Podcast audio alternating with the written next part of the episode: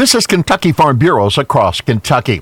The General Assembly has placed the Kentucky Office of Ag Policy in the Department of Agriculture. Executive Director Brian Lacefield says it's vital to the state's ag future. I think the more that we can continue to see these investments, whether they're county funds or the things going from the state fund where we're doing bigger projects, regional projects, value added projects, to where I like to think this rising tide lifts all boats in agriculture, and we are able to see more receipts annually for all of agriculture. Lacefield wants to make the most of the opportunity to serve. I'm approaching this as this is my last stop, and I'm going to be here to do the, the will of the administration I serve, the, the board of directors that I work with, and uh, we, we established the policy to, to best position this department for not just today, but for where we're going in the future. KOAP will hold a strategic planning session this summer. This is Across Kentucky.